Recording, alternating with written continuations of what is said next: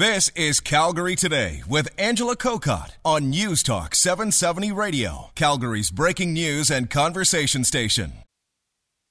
With back to school, we often think of young kids, maybe high school kids heading back to school, but there's a huge group of those going to post secondary, many of them for the first time, many of them of legal drinking age. It seems that when they go to post secondary, it's a license to drink more. Rachelle McGrath is with Healthy Campus Lead. She's within the Wellness Services Center at Mount Royal University. Mount Royal University is joining forces with other post secondary institutions right across the country to take a closer look at excessive drinking on campuses.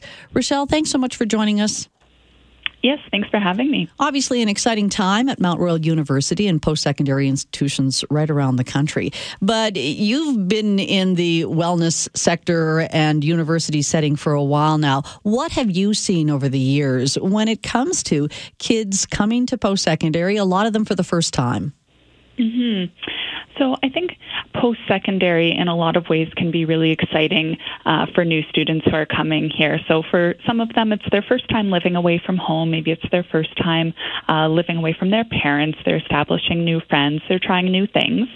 And so what we see when this translates into alcohol is that for students, they kind of have this perception that alcohol use is really rampant on campus. So they think kind of everyone's drinking, it's the thing to be doing. Um, and so we can see that that kind of impacts their behavior. And in particular, we know about a third of the students in Alberta report binge drinking within the last two weeks. So we know that it's happening. That's not to say that all of our students are out there binge drinking, um, but there are some for who that's what they're experiencing, and then they're experiencing um, negative impacts as a result of that. How do you define binge drinking?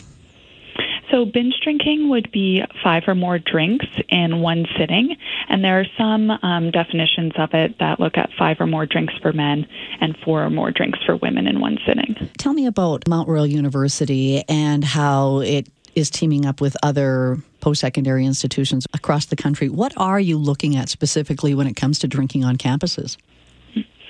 Yeah, so through uh, the PEPA, the Post Secondary Partnership on Reducing Alcohol Harms, we have the opportunity to partner with other institutions as well as with the Canadian Centre on Substance Use and Addiction. And what we're looking at is to really understand what's happening with alcohol use on campus.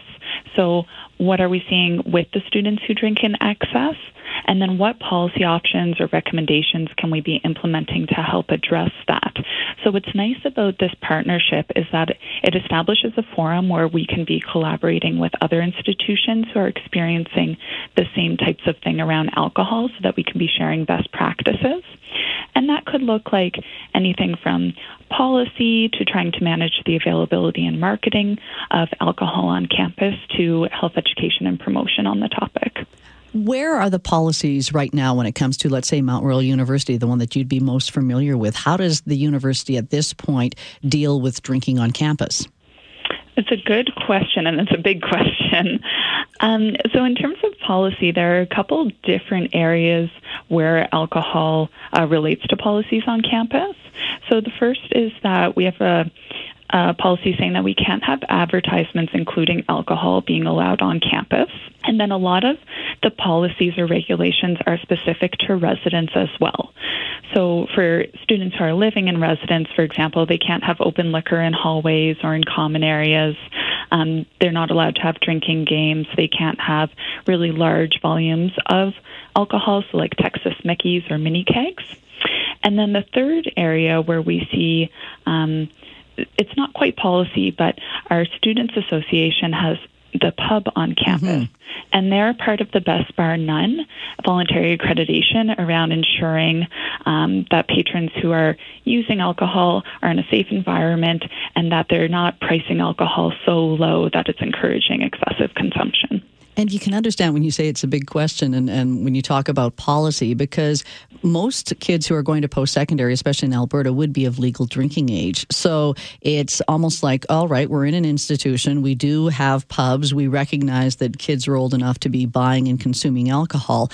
How much of this should be emphasized with more awareness and education just around the conversation about binge drinking as opposed to rules and regulations?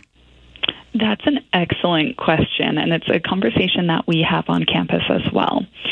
So I'm of the opinion that uh, the students who come here are adults and they can be making their own decisions. What I would like is to make sure that they're making informed decisions, letting them know what are the consequences when you do binge drink, what does that do to your body, what can be the ramifications within an academic context.